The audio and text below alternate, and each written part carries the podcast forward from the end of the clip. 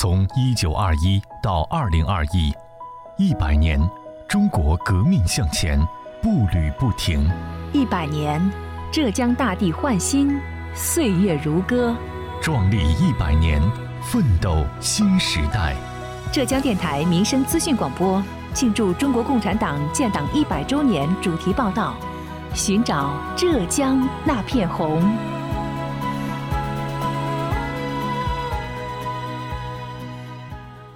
今年是中国共产党成立一百周年，浙江民生资讯广播 FM 九九点六继续推出《寻找浙江那片红》主题报道，聆听各行各业党建引领、党员带头奋斗故事。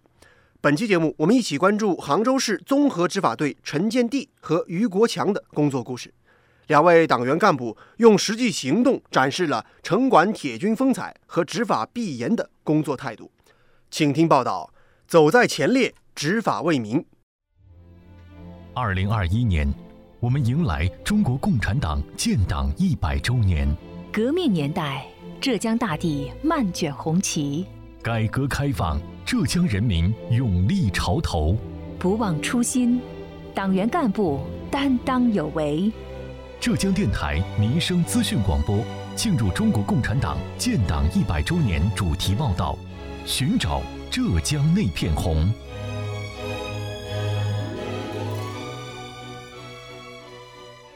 在杭州综合执法队当中，有不少退伍不褪色的军转干部，多年来一直坚守岗位、尽职尽责的工作着。中共党员陈建地就是其中一位优秀代表。他现任杭州市综合执法队三级主任科员，老家在台州的仙居。一九九三年，他参军报国。二零零五年转业来到杭州。二零零五年十月份的时候。转业到这个杭州市城市管理，就是经济执法局这边来。我是一转业以后就是在基层的，就是说一直在这一线。刚刚进这单位的时候，主要是从事一个普犬的工作，队员到分队长。后来随着城管系统的机构改革，他的岗位有了新的调整。一直到一一八年，三年前吧，到了我们原先叫做二中队。二中队就是现在这个机构，我们机构改革以后变成了市政绿化大队。岗位我们 基本上都是也都是在一线城市这个执法工作的。我们现在主要是从事，就说是关于杭州市市政绿化，就是市政方面的，还有就是说是城市城市绿化、行政执法工作的一些日常工作吧。算一算，到现在他在执法战线上已经工作了十六年了。他始终把执法零缺陷和执法零过错作为工作标准，严格按照法律赋予的职责，从每一个执法环节抓起，从每一个执法动作做起，严格遵守执法流程，确保难点案件得到依法处置。他说：“只有尽职尽责，百姓才会对城管队伍更加的信任和认可。”我零五年进单位，那时候社会上面就说是一些老百姓。对城管执法的这个工作，就是说是误会，或者是看法。另外一个就是说是在这个行业从事了，应该现在也有十五六年了啊。那对这个行业慢慢慢慢的，就是说是自己干下来以后，感觉到真的也体会到，就是说城管工作的不容易。也慢慢慢慢的，就是说是发现，就是说是现在整个杭州市总的来说，社会上面啊。现在对于城管的这个认可的程度，感觉是越来越不一样，就是说越来越好。二零二零年，城建地主办的某建设单位将冲洗车辆产生的泥沙水未经三级沉淀池沉淀，直接向市政污水井内排放的案件，实现了从最初的将含有泥沙水的污水排入排水管网，损坏城镇排水设施。最后确定为从事危及城镇排水与污水处理设施安全的活动。建筑工地就未按规定的要求将泥沙排入了市政管网，对市政管网排污管道造成了一定的淤塞，以及对下游泵站的设施造成了一定程度的损坏。那这个案子报上来以后呢，涉嫌的这个最终的就是处罚额度是很高的。那对整个案件的这个办理过程当中呢，就是说对办案人员具体的这个查处，其实增加了很多的阻力。最终，这个案件的办理证据链充足，法律依据充分，处罚效果明显，对全市的建筑工地起到了较好的警示和震慑作用。处罚额度在局系统类似的案件当中尚属首例，起到了很好的示范作用。陈建地认为，在重大案件的处置上，首先要坚持做到事先对案件的进展走向进行预判性推演和剖析，对存在的难点进行预设，有针对性的开展案件调查，做到事实清楚、证据确凿、程序合法。在这个调查过程当中，因为当事人的不配合。那我们在取证方面是造成一定的这个阻力的。那我们就是说，经过就是说是相关多方面的走访，到主管单位以及相关的这个检查的这些部门啊，联合就是开展这个多方面的取证，到最后总算把所有的这个违法行为的这个相关的证据全都取摄到位，后面对当事人进行了一个大额度的这么一个处罚。案件办下来以后，整个的这个效果来说，其实是非常好的，呃，维护了受损单位的这个合法权益，另外也体现了一个就是说是执法方面的这么一个严肃性。二零零零年那一年，陈建第二十七岁，他在军队里光荣入党。原先在例行的这个部队里面啊，他这个本身都是干部多，兵少，所以说党员基本上都是都是党员。就感觉到在这样一个整体环境里面，自然而然的，就是说觉得应该就是向党员去去靠拢吧。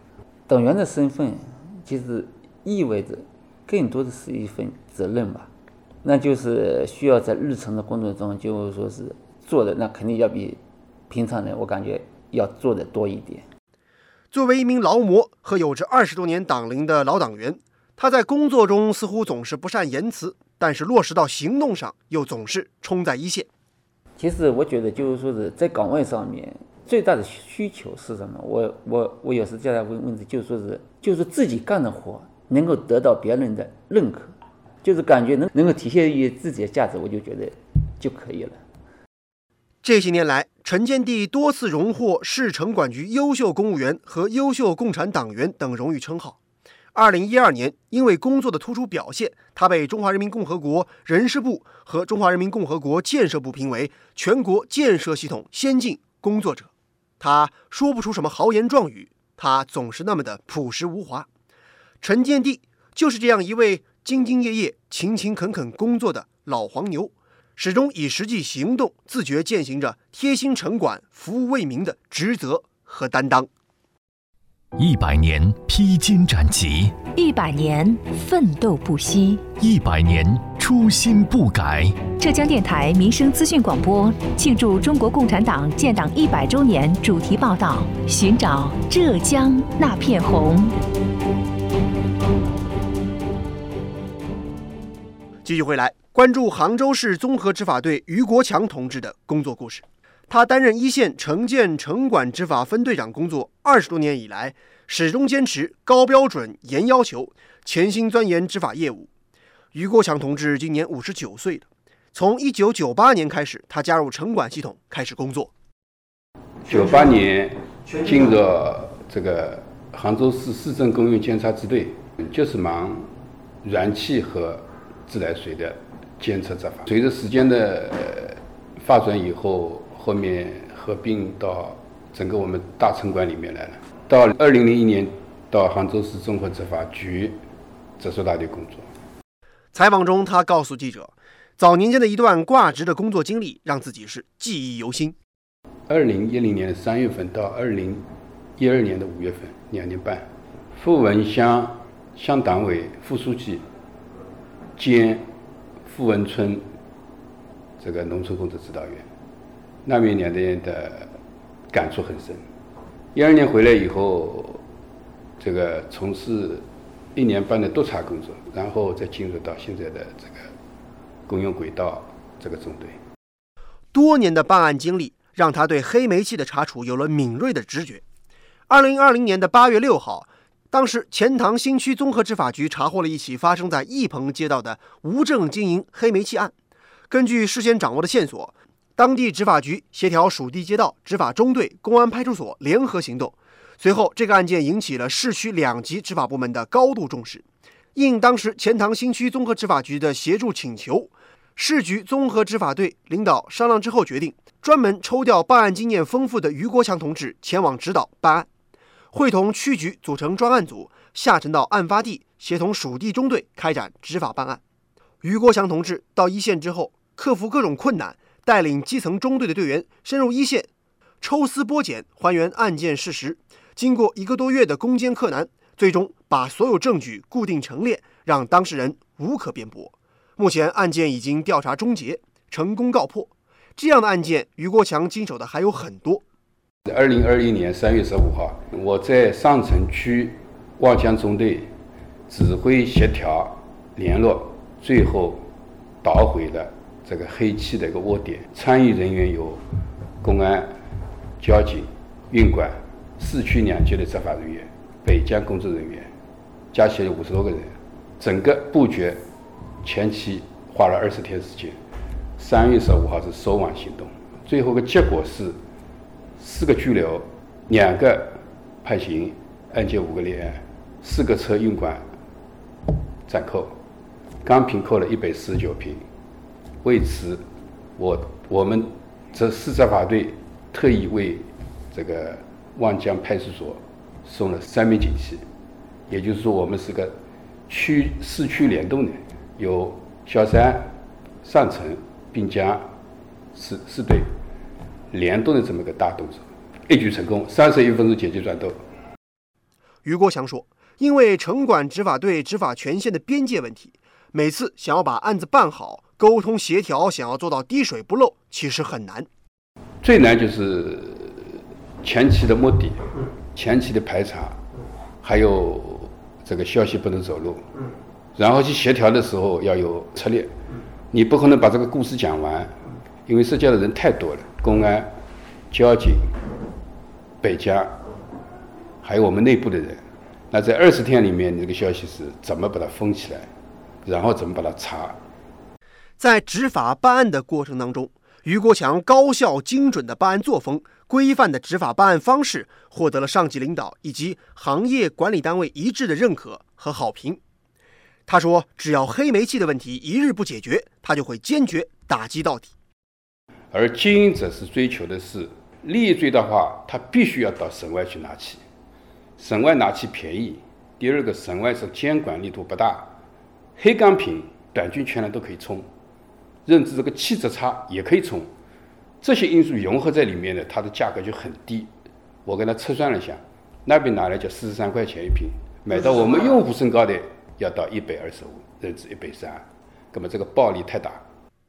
正是一次次的攻坚克难当中，让于国强同志练就了过硬的办案能力，形成了他独有的特色的工作方法——于国强执法工作法。他说自己在退休之前一定要多给年轻的执法队员们分享经验，做好传帮带的工作。还有两年多一点退休，啊，那么在这两年多里面，要结合我们这个市执法队的一个工作一个要求，我们现在在开展这里是党员先锋争创五大员这个载体工这个活动，那么我们是积极参与到里面去，对一些。城市里的一些顽症、一些问题，能把它用各种的办法解决它、处理它。那么在做这个工作的时候，用自己，也就是说一生的执法的思维、这个经验，传授给全市的各个中队的或者各个区局的这个队员。把燃气这个执法工作普及化，这个工作给他们做好。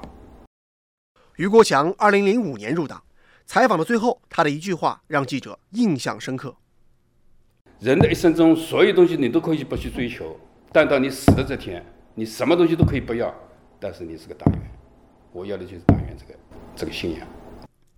有关于我们今天关注的内容和故事，本台特约评论员、资深记者叶峰老师认为。今天故事中的两位主人公，一位是军转干部，一位是即将退休的老同志。或许在某些单位或者某些人看来，岁数偏大的人在工作上可能会出现叫不动、管不住的现象。但是在今天我们关注的两位党员干部身上，我们看到的却是冲锋在前的工作作风和站好最后一班岗的工作态度。这是为什么呢？这其中的原因，想必和他们的思想认识以及党员身份是密不可分的。因为为人民服务从来都不分年龄，在其位就当谋其事，尽职尽责，也给年轻人树立了好榜样。好，以上就是本期节目的全部内容，感谢您的收听，我是子文，下期节目我们再见。